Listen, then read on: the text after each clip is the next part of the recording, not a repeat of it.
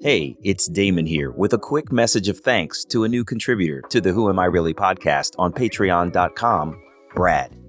When I got the message that he donated to the show, I smiled really big because I knew someone else thinks this platform for adoptee stories, this work to share our truths, is valuable.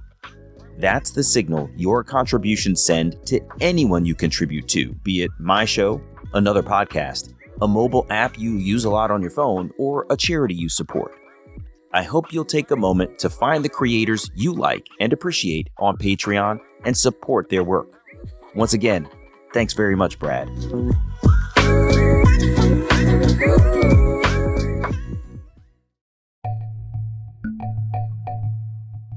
We took a couple pictures, and she gave me a hug, and she started walking across the parking lot, and she got about halfway to the car, and she turned around and came running back and gave me a great big hug. Mm.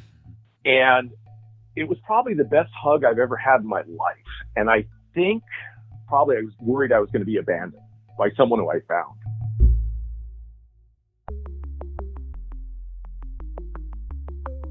Who am I? Who am I? Who am I? Who am I? Who am I? Who am I? Who am I? This is Who Am I Really? A podcast about adoptees that have located and connected with their biological family members. I'm Damon Davis, and today you're going to meet Michael, who called me from Atlanta, Georgia. Michael grew up with adoptive parents who were functional alcoholics, which meant they had a dysfunctional home with a narcissistic mother and a detached father. When D N A testing linked Michael with his maternal family, he learned that his siblings knew about him, but his birth mother was kept in the dark that her secret had been revealed. In reunion, Michael's eyes were opened to the meaning of nature versus nurture when he found shared physical traits and common interests in athletics, music, and more. Now, Michael helps run an Adoptees Connect group in Atlanta. This is Michael's journey. Michael's adoptive father was the oldest of twelve siblings from a poor family that lived in Illinois. The man was a standout all-state high school athlete in basketball and football. His adoptive mother was the only child in her family, which had a rich history and a legacy to continue. The pair got married in college and moved to Glenview, Illinois. They tried to have a baby for more than ten years with no luck. In nineteen sixty-one, I was adopted, and now I say purchased, from the Cradle Society because they needed legacy. You know, they didn't have a baby to hand down the family history. And, you know, I sat in the Cradle Society for two months before they brought me home, and I really don't know why. And then two years later, they adopted my sister, which we have no relation. At that point, with the pressure off in nineteen sixty-four, my adoptive mom gets pregnant. You know, you hear this story all the time once the, you know, pressure's off. So as my adoptive sister and I say, the chosen one came along. But my sister and I always knew we were adopted. And in nineteen sixty-five, we moved to Southern California. And of course, my grandmother immediately came out because we were the only family she had, you know, at that point. And she was pretty special. Grandmother was special. And she always would tell me stories about my father and the history of the family and telling me how great her father was. And, you know, as a kid, you just kind of soak that in. You don't, you don't really care. You know, you don't, I didn't think of it at all, you know. And from sixty-five to like nineteen eighty-one, we had a great neighborhood. There must have been twenty-five kids in the neighborhood. You know, I still know a lot of those friends today. But my mom and dad were basically functional alcoholics. So the family life was a bit chaotic and dysfunctional all on a regular basis, you know. And they would, you know, they worked. You know, dad worked six days a week, pretty disconnected, and mom worked Monday through Friday. And so we were latchkey kids, but it was a great neighborhood to grow up in. But of course, with the dysfunctional stuff that goes on, when I was about twelve, my mom had a big falling out with her mother, my grandmother that we were all close to, and she never talked to her again. We, she was cut off from all of us. With all we got was an, you know, occasional phone call with her. And, you know, it was, she would always ask me what, what she did wrong. You know, you know, what do you know at, you know, fourteen, fifteen years old? You don't know. And, and being that grandmother was so special, she is probably, as I look back, who I bonded to out of everyone the best. And I didn't realize that until after, you know, I connected with the adoption world and, and figured out the whole bonding thing. How, so, can you give me examples of yep. how you bonded with her? Um, she was, again, you know, she was very wealthy, you know, that's why I was purchased, but she was an actress and she would read Tom Sawyer and Huck Finn, and she could put all the accents and all the character that when she read the book, it was like the characters came alive. Mm-hmm. And so it was, you know, every time she would come over and visit, she would read to me out of all these books. And I was always just fascinated with that kind of stuff. You know, wow. It just really connected with me. So when she was, you know, when she was gone, it created more dysfunction. And so, of course, typical teenager, I started, you know, drinking and doing drugs probably around thirteen, fourteen, you know, bright and early, because mom and dad always had alcohol around, you know. Mm. And I remember I was driving because at one point I got in a huge argument with mom. And this is the part it was, it was, you know, I wanted to share with other adoptees. Maybe they had this happen, but she came running out of her room and told me to, you know, said, get out of my house, and threw all of my adoption paperwork at me and said, go find your real family and live with them. Shut up. Oh my God. Yeah. What a horrible thing to do. Yeah. I didn't know what to do with it. You know, I mean, it just, it happened. So, man, well, you have oh. just blasted through so much stuff. It's really unbelievable. Um, and I just want to pause yeah, you for well, a quick second. Was your sense that your adopted mother was intoxicated at the moment of this particular outburst? No, she was not. It was during the day. I remember distinctly. Wow. Yeah. She was mad at me, you know. It was kind of a constant chaos of yelling and screaming at the house. And that was usually in the evenings. Remember, they, they, they went to work. They did their nine to five, you know, and, you know, they provided. But in the evening, the alcohol came out, and that's when the chaos happened. And, I mean, at sixteen, I could leave the house. Nobody even, you know, they didn't care, you know. Right. So, yeah. What were some other elements of functional alcoholism in your home? You say chaos, but can you clarify kind of what that means? Uh, that there was a lot of arguing and yelling and screaming in the evenings after the drinking started between mom and dad and maybe the kids. Uh, well, between my adoptive sister and I, you know, like now that we're all grown up, the, the, the three of us can agree that the chosen one, she didn't get in much trouble. Mm-hmm. She was okay. Yeah. But it was just, you know, I mean, that, that typical stuff. And dad was, since he was a sports star in high school, I mean, his whole world was just watching, you know, back in those days, too bad there wasn't E S P N, but, you know, he was either listening to A M radio or watching whatever, you know, sports was on T V. And so it was not, you know, it wasn't the comfy, cozy, leave it to Beaver. Yeah. Doesn't sound like it at yeah. all. Discussing his relationships with his siblings, he says everyone gets along now, but it's commonly understood among them that their mother was a bit narcissistic. But Michael reminded me that she was a very wealthy only child growing up, so some of her behavior was ingrained. He said his bonds came from his many friends in the neighborhood. One of Michael's friend's mothers was a stay-at-home mom who's a wonderful person he's still in touch with today. Speaking on his relationship with his younger adoptive sister, he said they weren't very close back then, and it's a missing bond, underscored by what he sees in his own children today. Sometimes he'll call one of them on the phone, ask what they're up to, and his kids are at one another's houses just hanging out. Not something Michael and his sister usually do. When I asked whether he had anything in common with his parents, Michael said he probably could have been any kind of athlete he wanted, but his chosen sport was swimming. For his Midwestern, all-state, multi-sport athlete father, swimming wasn't his thing. Swimming was, wasn't considered a sport to him. You know, it was either football, basketball, or baseball. That was his world. Right. Actually, in high school, I swam, and he came to one. He it was state finals. He came to one meet. He would he didn't come to any others. You know, mm-hmm. and I'm sure my mom made him come. You know, I right. mean, otherwise he wouldn't. Yeah, he was very disconnected with, from the family. He he worked six days a week, and we joked. You know, now we joke. He took Fridays off because Fridays was when no one was around. You know, he didn't. You know, he worked Saturday and Sunday. He didn't want to be around anybody. And and how about with your mom? Did you have anything in common with her prior to that outburst? Oh, no, no, no. It was just, she was mom, you know, and that was about it. She was just you know, kind of she, there. Yeah, she was just there. So, so you, you got into some substance abuse in your teenage years. And sorry, tell me again where you grew up.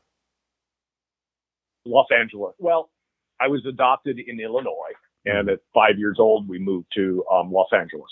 Gotcha. You moved to L A at five. So, yeah. And then you got into yeah. substance abuse. And then, of course, got a job in the entertainment yeah. industry. What was that like? It was it was a great job. Uh, gr- you know, it. I worked there for almost fifteen, sixteen years. Um, and I was the first of three employees that ended up being two hundred fifty. It was a great opportunity. I, you know, it really was a wonderful place to work in the end. I met my wife the same year that I started working, mm-hmm. and we we got married and had a daughter and then my son.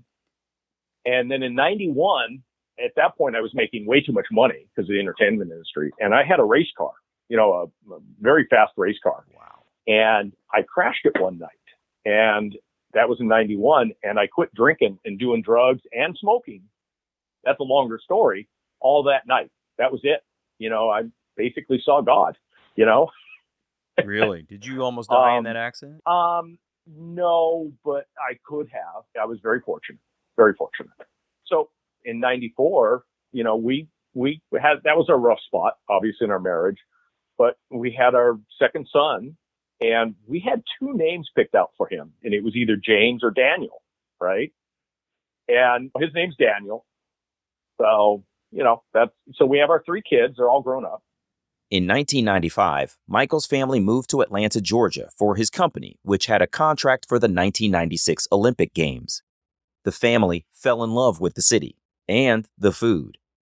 Michael's weight rose to two hundred seventy-five pounds, requiring him to take blood pressure and cholesterol medications. He started working out, running, mountain biking, and adventure racing. Michael got in such great shape, he's competed in five Ironman triathlons.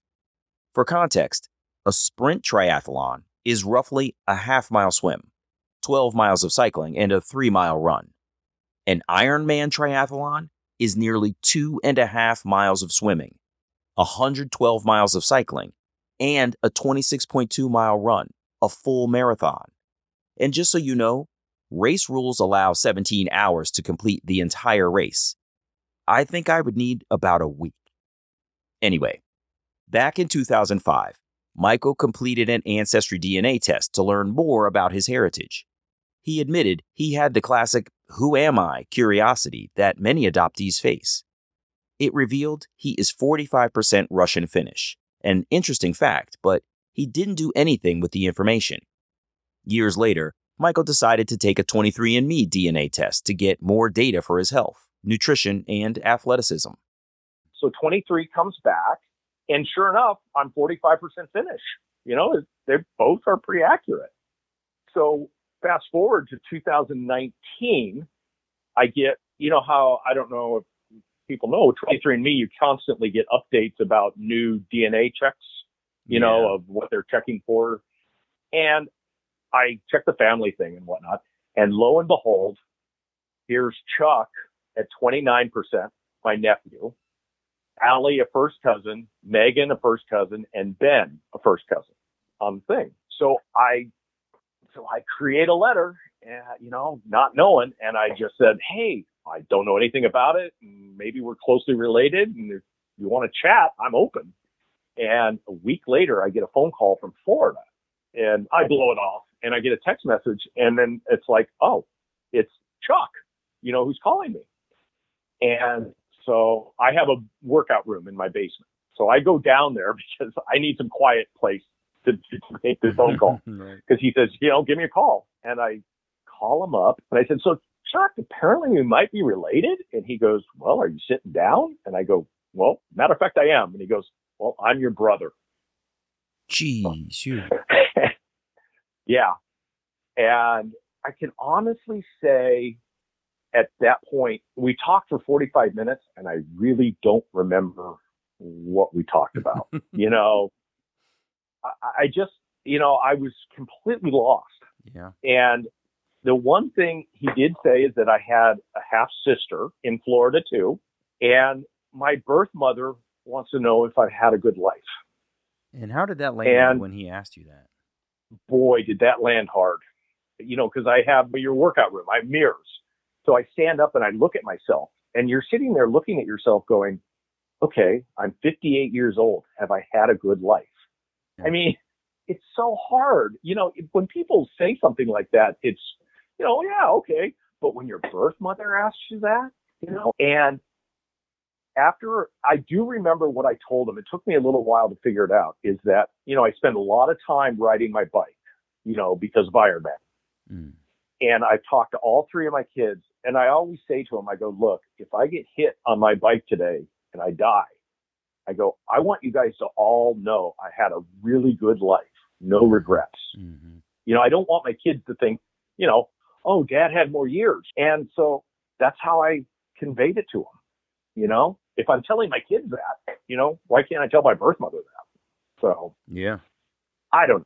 Yeah, that's yeah. really, so, really wild. So Chuck calls you, gets you on the phone. But didn't you say when you saw him online, you thought he was a cousin? Yeah. Oh, twenty-three and me had it wrong. Really? It didn't have him as a brother. Yeah. And so, so how, how really did he know he was your brother? Well, as it turns out, my half-sister in Florida, my, my birth mother was divorced, right? And when my half-sister got pregnant with her first child twenty-eight years ago now, he told her, and we don't, to this day, we don't know why, because he passed away. He told her that, you know, you have a half-brother out there somewhere. Because she had, before she got married, Not to my not to my biological father, but to her husband. Before they got married, she felt it was right that he knew that she had given a kid up for adoption. So she told him. And she told my half-sister, and she in turn told my half-brother. But he made him promise to never tell my mom, my biological mom, that they knew. So let me make sure so, I understand. So your biological mother gives you up for adoption. She later goes on to marry a man that is not your biological father. But before marrying him, exactly, she tells this second guy, because she felt like yep. she needed to, I have a child out yep. there. And then that man, yep. your, uh, I don't know how to call him your stepfather, but not, he's not even, yeah. yeah. Yeah, so so this guy, her husband, now has her secret. And he elects to tell their children, but makes the children promise not to tell your biological mother that they know. Is that correct? That's right. That's right. Wow. So I'm a secret. So you're you're yeah, a, a secret, but yeah. everybody knew. The kids were told by yeah, their father, but their mother, yeah. your mother, didn't know that they knew. That is crazy. That's right. That's right. Wow. Right. Yeah. And and actually, when my brother had to contact her and say, hey, mom, there's this guy who's like maybe my uncle on twenty-three and me. She actually said, we need to sit down and have a conversation. Mm-hmm. And it, that's when my half brother said, that's okay, mom. We know. Wow. Oh, yeah. She was yeah. probably setting up yeah. to, like, probably getting herself geared up to lower the boom and drop this secret. And, and it was already out there. That's crazy. Yeah. So I get off the phone with my brother, now my first and only brother, you know, because I had two sisters growing up. And I don't know why, Damon, but the very first thing, who's the very first phone call I want to make to? my adopted sister. Really? Yeah. I don't know why. Just because probably because she would understand, you know, maybe. Yeah. I don't know. Mike, yeah. w- were you guys and, close by this point? Closer as adults than you were as, as you had been as teenagers? Yeah, yeah. Yeah. I would say we were closer. We're good with each other. You know, I mean, we yeah. talk somewhat regularly. And immediately the first thing she says, I'm doing twenty-three and me tonight. Wow. Well, yeah. Karen, it, I'm already, you know, I'm already spinning and I'm going, uh, Karen, you better think long and hard. Yeah, for sure. But whatever. So as I'm talking, I hang up with her and I call my daughter. And my daughter, who is, she's a nurse practitioner, and she kind of knew, I had told her that, you know, I had to hit, you know, the twenty-three percent. She knew it was a half brother, you know, because of the, you know, she understands the D N A more than I do. And she was all excited that she knew. And as I'm talking to her, I get a couple of text messages. And this is when time stops for me, because I look down and I go, Jessica, I got to call you back. And here are the pictures of my birth mother and my birth father with their names. Wow. From college. They were, they were a college affair. They were a one night stand kind of thing. Yeah, fling. College. And all of a sudden, for the first time ever, I got to see, you know, pictures of my biological mom and dad, you know? Mm. What did you think when you saw yeah. them? Did they, and, did you look like them? What did you, what'd you see? Oh, uh, yeah, my biological father. Yeah. Yeah. No question there about that. Michael spent that entire night on the internet searching for more information about both birth parents. He barely slept for two nights as he traversed the depths of the internet. Michael's daughter was searching too. They found some people they thought were his siblings on social media, and Michael spent hours examining what he thought might be his sister. He wasn't positive he was really looking at his sister, though, because he couldn't remember the names his brother had shared on the phone. Michael had been in such shock over their telephone reunion. But he did remember one thing his brother said before they hung up. His sister would want to talk to him too, but it would probably be a few days. And so, like, the next day, I get a text message and says, are you ready for a phone call? And I said, absolutely. This is where I really learned, I never knew nature versus nurture. Didn't care, mm-hmm. right? This girl called me. She's ten years younger. We were born only ten days apart from each other. We are, we were both problem kids in high school. We both swam in high school. Probably could have been collegiate swimmers, but no, we were having too much fun. Mm-hmm. We both paddleboard. We both surf. We both mountain bike, and we both compete in triathlons. Shut up. Are you serious? That's crazy. Yeah. And this is where it gets really fun, is she was a diehard Def Leppard fan. She would you go across the country to their concerts, right? Yeah. A real groupie. Right. If my wife calls me, the ringtone for my wife is a Def Leppard song. That's hilarious. Are you kidding I know. Me? That's crazy. Yeah. And I must have, at one point, told her about my, because I have my adoption paperwork, right? All of it from the state of Illinois and Cradle Society, you know, my non-identifying and all of that stuff, right? Mm-hmm. And I probably talked to her about it. We talked for almost two and a half hours. And that's when she told me about her, you know, dad telling her about me. And what was really amazing is that she actually purchased books on tape back then when she found out she had a half brother, mm. uh, books on tape on how to search for a relative. She was actually searching for me. Oh, wow. That's really cool. And yeah. And she said the same thing I did, is that when you're sitting in an airport, you're always looking around and wondering, is that my relative? Mm-hmm. Wow, yep. That is unbelievable. Then she said, well, I'm going to friend you on Facebook. And by the way, she said, she actually said this, our mom, that's how she said it, our mom wants you to friend her on Facebook. Oh, wow. That yeah. must have been kind of cool, yeah, huh? Right? That's like a warm feeling. It that she was. immediately shared it was, what it could have been her mom with you. Right. Instead of being her mom. So sure enough, I friended her and within a couple of minutes, you know, she said, she did a little wave and she goes, uh, she goes, would you like to have a phone call? And I said, well, yeah. And for the first time, you know, called my mom, you know, for the very first time. And of course I didn't sleep that night trying to think about what I was going to say. Mm-hmm. And there was one thing I wanted to say to her is that I, I think my kid, well, just like most parents, all, you know, they all think their kids are very special. And I just wanted to, ask, you know, say to her, thanks for the choice you made, you know, back in sixty-one or nineteen sixty, because if you didn't make that choice, my children wouldn't be here, yeah, you know, and that's how I started it out. She's quite the woman, you know, I mean, she's, she's lived a full life, you know, mm-hmm. as far as, you know, her whole life. But we talked for about two hours and sure enough, the race car I drive, she had almost the identical car. Shut up. Are you serious? Yeah. Yeah. It's That's very crazy. Rare. What kind of car is it? I had, a Sunbeam, I had a Sunbeam Tiger and she had a Sunbeam Alpine, which you wouldn't know, but you can look them up. They're, they're very rare. And uh, a Sunbeam Tiger was considered a Corvette killer in the nineteen sixties because it was faster than a Corvette. Oh, really? So she had the Sunbeam Alpine, which was the six cylinder. Wow. Instead of the eight cylinder. So you and your yeah. birth mother drove the same little sports car. Yep. Yep.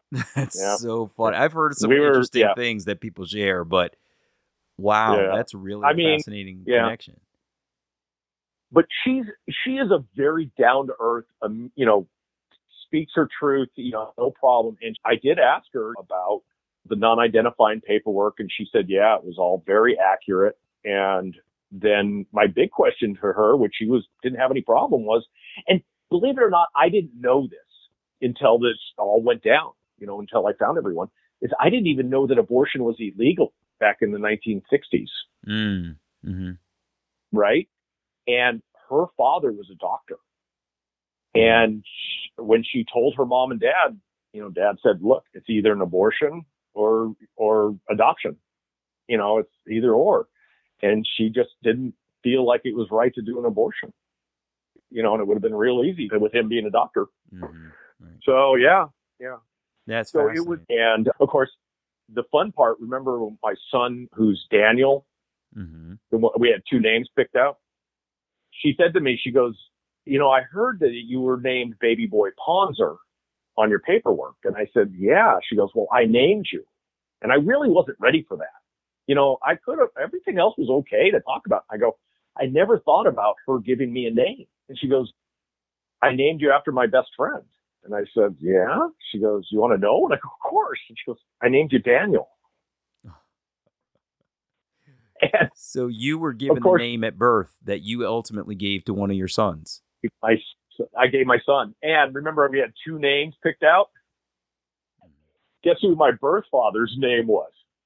James, same as mine. That was the other name. We had Daniel and James picked out for my third son and my birth father, James. Oh my gosh, that is crazy. I know, I know. So, and then there's, you know, and then more of this nature versus nurture. I it said my daughter was a nurse practitioner, right? Mm-hmm. Well, nobody in my family is in the medical field at all, and my daughter always wanted to be a nurse. Well, of course. What's my biological mom? She's a nurse, of course. Michael said after that first introduction, he just kind of went numb for about two weeks. He didn't know how to feel. They traded text messages back and forth, exchanging photos, and Michael started seeing the mirroring that was absent from his life before reunion. He told me he and his sister look so much alike, they could be twins. Trying to navigate everything, Michael went to a therapist to talk things through, but he admitted the person wasn't an adoption-competent therapist, so when Michael finished sharing what he had been through, the woman simply said, wow, what an amazing story. Not even close to what he needed to start navigating reunion. Michael began feeling the need to actually meet his newfound family in person, so he asked whether everyone was going to be around one weekend because he wanted to drive out to meet them. The family packed their camper and drove out Friday morning. You know, I, of course, I didn't sleep Thursday night, and I'm meeting my sister on Friday morning for breakfast. So she's headed out of town. And I texted her and I go, you know, I feel like I'm about to go on a date with a girl, but ten, you know, my first date with a girl, but ten times worse. And yeah. She goes, I'm glad you said that, because that's what it feels like for me. That's so funny. And we got to the restaurant, and I sat down across from her, and I looked in her eyes, and I said, oh, it's real. And she goes, yes, it is real. You know, the whole phone calls and whatnot, it just, it, it wasn't, wasn't real until I, until I sat there looking at her, you know? And one of the things that I think adoptees would understand is that we sat there for two hours and, you know, of course, neither one of us ate, and my wife and her husband ate, you know, they were having a conversation. And we walked out and we took a couple of pictures, and she gave me a hug, and she started walking across the, the parking lot, and she got about halfway to the car, and she turned around and came running back and gave me a great big hug. Mm-hmm. And it was probably the best hug I've ever had in my life. And I think as I, as I think back on it, I felt probably like I can say now, it was probably, I was worried I was going to be abandoned by someone who I found. Yeah. And by her coming back and hugging me made me feel so, you know, welcomed, or, you know, wanted. You know, it's great. Yeah. You know, secure. Was, it was an amazing thing. Yeah.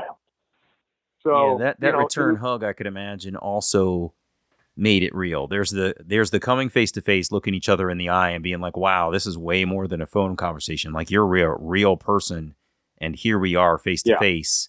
And then I could see how at the end of a, a meal and a chat and a get to know you, you go to the parking lot and you just kind of part ways. You get in your car and you split. But for her to return with sort of an I love you kind of hug is really special. That's really awesome. Yeah, it was. It was, you know. And so, but so that afternoon, you know, I walked up to the front porch.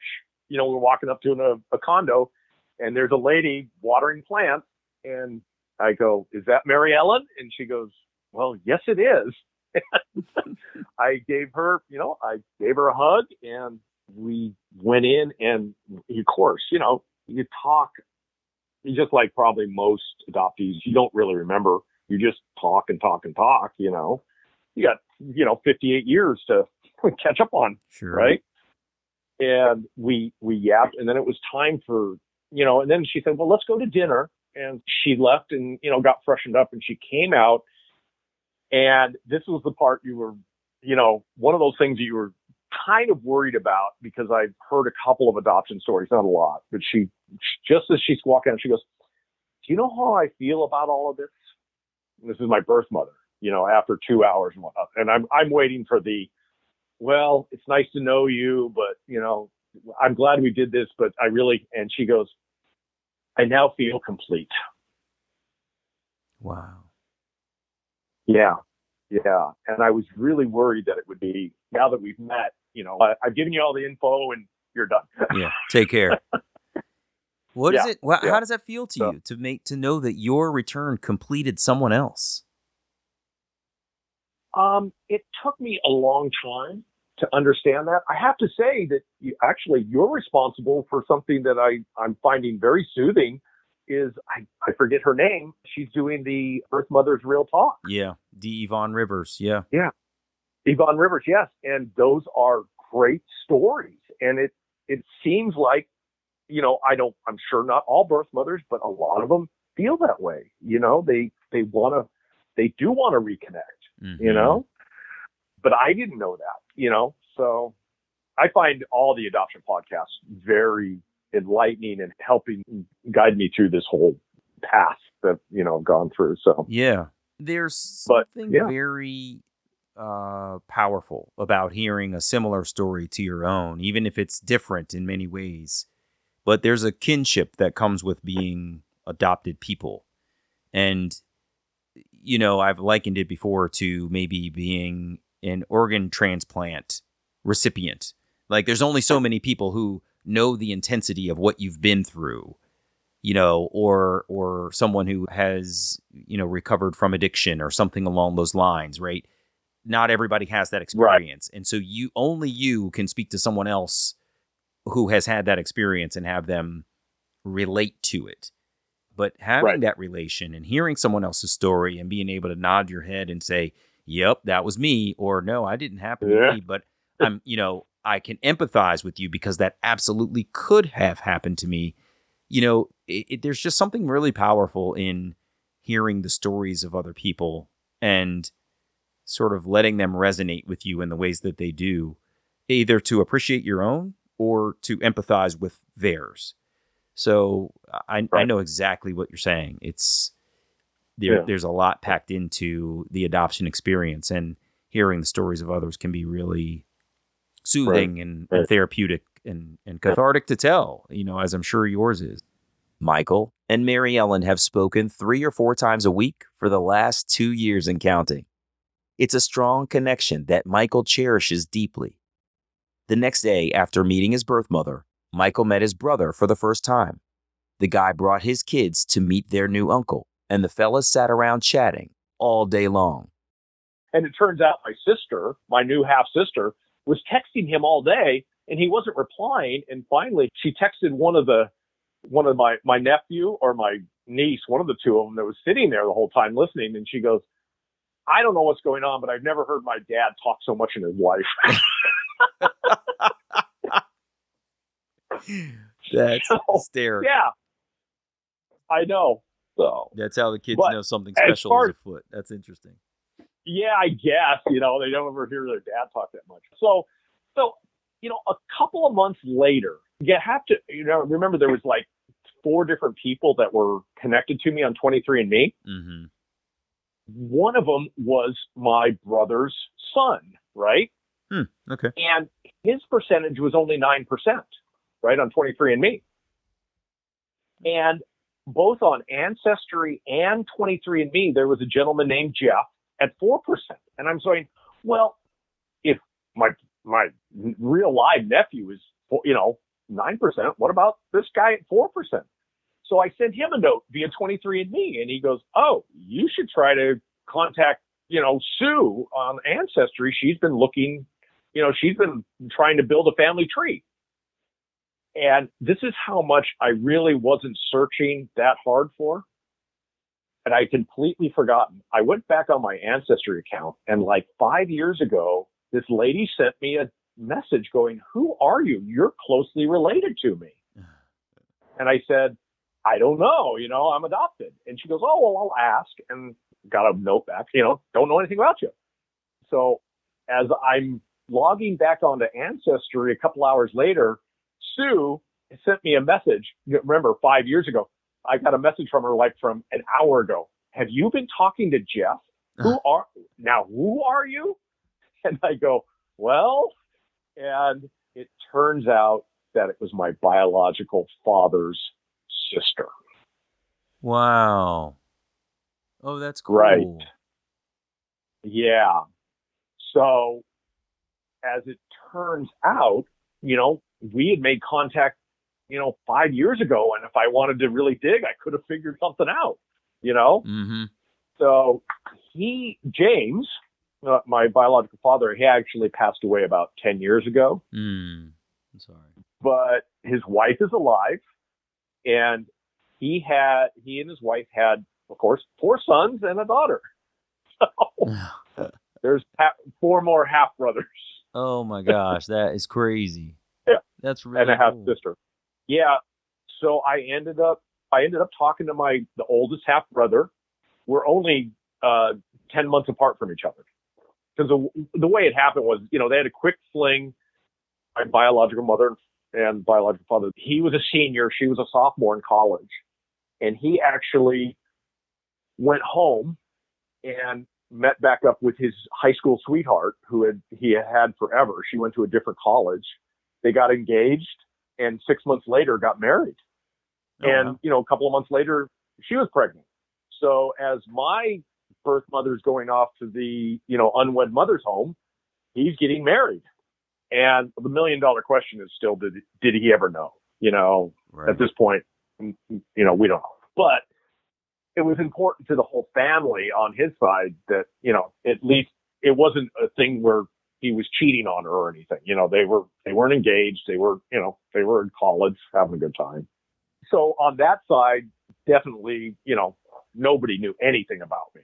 So it was a big shock as far as that's concerned. Mm-hmm. But everybody was really nice. You know, I mean, I, I got phone calls from almost everyone. Even my biological father has seven living brothers and sisters, and I've heard from all but two of them. You know, they called me up and, you know, blah, you know, gave me the whole rundown of the family and everything. So it was really nice. Michael's birth father passed away ten years ago, so the pair never met. The man's brother, Michael's paternal uncle, said it was too bad they never got to meet each other. Michael learns that his paternal side of the family is full of athletes, and he's part of a family of very tall people. Some folks are six foot five. Coincidentally, both Michael's adoptive and birth fathers were huge Chicago Bears football and Chicago Cubs baseball fans. So I went, I flew up to Chicago, and my, of course, my half, my brothers are, you know, two of them up there, and the sister are huge Bears fan, and we tailgated and went to a Chicago Bears game, and I went to Soldier Field for the very first time and paid tribute to both fathers. You know, I, there I am. You know, that's cool. Awesome. Yeah, yeah. It was nice. It was nice to meet them. They were very, you know, welcoming and everything. It's been harder for them because they didn't know about me. You know, on the maternal side, everybody knew about me, so it was no big shock. You know, so yeah. yeah. But yeah, and then my half brother, the oldest one, he was he's moving out of this house, and he was kind enough. Out of the blue, I get a box in the mail, and he sent me one of one of my biological father's basketball trophies from high school. Oh, that's pretty cool. Which is, yeah, pretty cool. Yeah, yeah that's yeah. a nice thing to have of his. That's really neat. Yeah, it was. And then the the other half, which was kind of funny, is that of course my adoptive sister, she did twenty-three and me and immediately found her whole paternal side of the family. Oh, wow. Yeah. And her half brother that she found, he was at the Bears game. So I went over, shook his hand and took a picture of him with him and sent it to my my sister. Oh, so she has a picture of her half brother that she's never met, you know, and her adopted brother together shaking hands. So it was a it was it was a fun morning. It was a fun morning. And her adoptive brother is there sort of paying homage to both his biological and his adoptive father. That's nuts. No, yeah, that was me, you know. Yeah, I, yeah. You know, oh, yeah, yeah. So it was it was a it was a great morning, you know. We had a lot of fun. And I mean, the whole thing has been, you know, and I, I I've heard stories where they've been, you know, some a little harder than others, but mine have mine has been very nice. You know, everybody has been super, you know, welcoming yeah. as far as that's concerned. So yeah, that's really great. But you know, but I have to say, you know, I mean, so for the last two years, you know, I have to say, you know, before this happened, I didn't care about adoption. You know, I mean, I'm part of every adoption Facebook group now, and uh, I have to say, when I look in the mirror, you know what I say? Who am I? And that's not a joke. I say that because. I mean, yeah. I don't, you know, I look, I have, you know, now I have a, a father, I mean, a, a biological father that I look like. You know, when I look in the mirror, I see somebody that is a picture. So, mm-hmm. yeah. Yeah, it's funny. Yeah. It's, but it's, it's the, the show is named that for a reason, right? There's there's the question yeah, that you might absolutely. ask yourself as an adoptee seeking reunion. And that might be the question you ask is, you know, who am I and how do I sort of go about figuring this out? And then there's the person that you not become, but discover when you go through a reunion. You realize that you're the product of this type of person and the product of that type of person. And now your relationship with your, you know, adoptive parents have changed in the following ways. And, and the question comes up again, like I'm now part of and in between two families. And so you could still ask yourself sort of who am I as it relates to both yeah. families. It's yeah, it's when I was driving yeah. along it, and I thought it, of the it, name of the show, I was like, oh yeah, that absolutely fits. That that is it's perfect, yeah. So but you know, I mean, there's a lot of things that, you know, you start to become self-aware about, which is I think is a good thing. like, my wife always thought that I was, you know, a really nice guy because I lost touch with old friends and coworkers. You know, I always call them and keep in touch. And now I realize it is more of a separation anxiety kind of thing. You know, I don't want to lose connection, yeah. you know, yeah. with them, you know, and I, I call that an adoption thing. I mean, as, as far as that's, that's concerned. So, yeah, but no, it's been, you know, it's been really nice. I mean, like I said, I talk to mom all the time. And then last summer in twenty twenty, we actually made it down to Vero Beach. My whole family, my, my boys and, you know, the whole family got down there, and I rented a room for my biological mother, and she got to come over and meet the whole family, mm-hmm. you know, which was really nice. You know, that was, it was important for me to her, for her to see what, you know, what she created. So, yeah. Yeah, that's right. And then, uh, she's at the root of that family yep. tree, right? That's right. Yep. And then this year I turned sixty in January, and my sister turned fifty. And we actually got a beach house in Saint Augustine, and we all went down together, you know, with, with the half brother and mom. And we had a kind of, a, you know, everyone got just you know, my wife and I, you know, and we spent our birthday together, which that's, was, you know, that's new. Yeah. Yeah. Yeah. So, yeah those yeah. are, so. Even though you've lost years of experiences, once the reunion starts and is going reasonably well and you can make these kinds of new memories, it's really fulfilling, right? Yeah. Yeah. Yeah. So, but the, the most recent, the fun thing that happened in the last few months, well, last six months was that I found my vaccination book, you know, when I was a baby. Mm-hmm. And it turns out, which is really weird, turns out that my, my adoptive mom and dad, we only lived, when they brought me home to Glenview, Illinois, we only lived a mile away from my pater- from my birth father. Wow. And his family. Really? Uh, and then I dug a little deeper. We all had the same pediatrician. Really? And now, this is small town Chicago, right? And so my maternal grandfather, my, my birth mother's father, was a doctor. So you're in a small town outside of Chicago. What's the chances that the doctor and the pediatrician know something? Yeah, that's very interesting. And what nobody's alive to confirm this, but then what makes it even worse is that both, well, of course, my mom and dad love to drink, you know, my adopted mom and dad, and my maternal grandpa- grandfather and grandmother, they loved to drink. Matter of fact, my maternal grandmother died of alcoholism, mm-hmm. right? And guess who owned the local Glenview Inn, which was not an inn. It was a bar and tavern. Mm. Who's that? Was my paternal grandfather.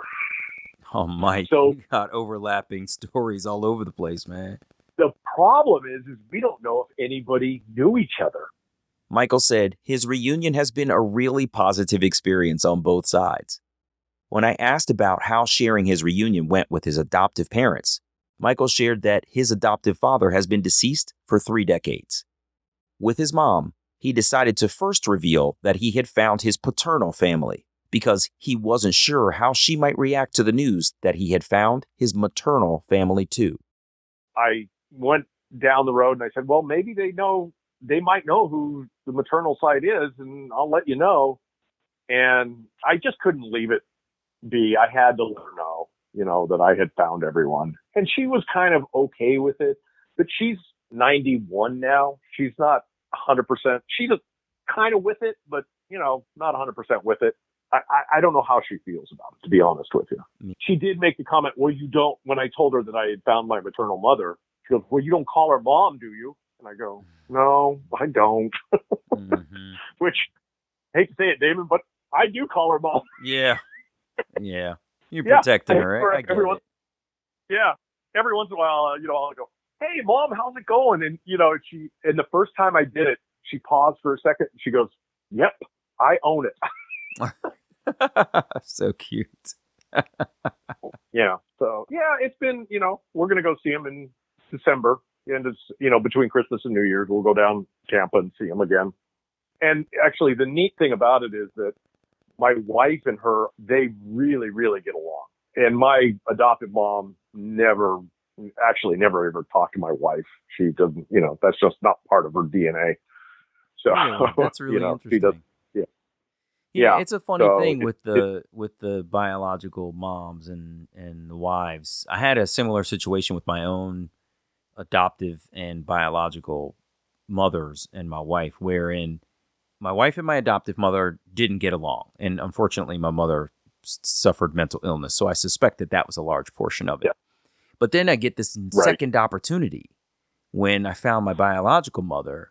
And I was like, well, maybe they'll get along. And they did. You know, they were sweet. And yeah. it was really nice to offer my wife a second opportunity at a mother-in-law that she could get along with, but also my mother, my biological mother, an opportunity to be a mother-in-law. You know what I mean? So it's kind of fascinating. Right, yeah. I, I hear where you're coming from in terms of that second relationship happening. Yeah. It's been, it's been great. I mean, a matter of fact, my wife's sister and brother lives down in Florida, down in the Tampa area. And my, my wife flew down there. And she spent the night with my biological mother. Oh, you wow. know? That's cool. Yeah. Yeah. They really, you know, I mean, they hit it off, you know, it's, you know, it's perfect, you mm-hmm. know? So yeah, it's that's been, great. It's been an adventure, but it's also, you know, it's always, it's nice to hear other stories. I mean, we started Adoptees Connect here in Atlanta. There's only two of us, but you know, we've started. And so that's great. Know, that's, you know, yeah. Yeah. Yeah. So that's Tiffany great. And I have had like three Zoom calls, and we're going to dinner next week. Her husband and my wife and I, we're going to go meet for the first time. So oh, that's really cool. All right. Well, if anybody yeah. wants to reach out to me and try to connect with you to join Adoptees Connect in Atlanta, I'll be sure to make sure they link up with you. There you go. So, that's awesome. Fantastic. Very good. Very good. Mike, this has been amazing, man. I'm really glad to hear that you have this positive reunion experience, especially one that has so much nature infused within it yeah. in terms of all of the connections. Yeah. I mean, it's just incredible to hear all of the ways that you are similar to your sister, to your biological mother, height of your, your biological father and stuff. It's just really fascinating. Good for you. And I'm glad that the relationships are going well too.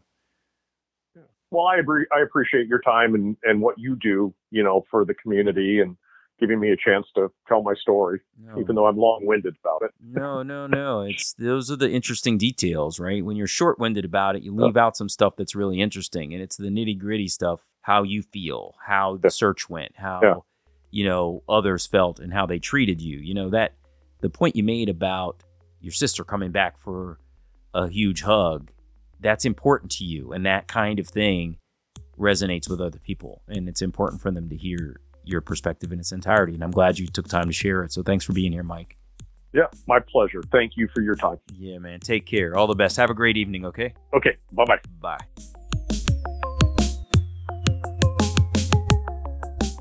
Hey, it's me. Michael started off in a family with some dysfunction that led him down a path of substance abuse and seemingly self-destructive behavior. But he turned his life around from living with excess weight to a focus on physical health that transformed him into a triathlete. I'm always amazed to hear adoptees share that, in reunion, they found a special bond with their biological family, and Michael's connection to his sister as a fellow triathlete and Def Leppard fan did not disappoint. What a surprise it must have been for his birth mother to learn that her son had found the family and that his existence, which she thought was a secret, wasn't that at all. I love that he got the chance to tell her thanks for the choice she made back in nineteen sixty, and that he got to pay homage to his adoptive and birth fathers with a trip to the Chicago Bears game. Michael's story is infused with many themes of nature versus nurture. I hope you find positive similarities between yourself and your birth family too. I'm Damon Davis, and I hope you found something in Michael's journey that inspires you, validates your feelings about wanting to search, or motivates you to have the strength along your journey to learn. Who am I, really? If you would like to share your adoption journey and your attempt to connect with your biological family, please visit whoamireallypodcast dot com slash share. You can follow the show at facebook dot com slash waireally. And you can check out the story of my adoption journey, Who Am I Really? An Adoptee Memoir, on amazon dot com. I hope you'll add my story to your reading list.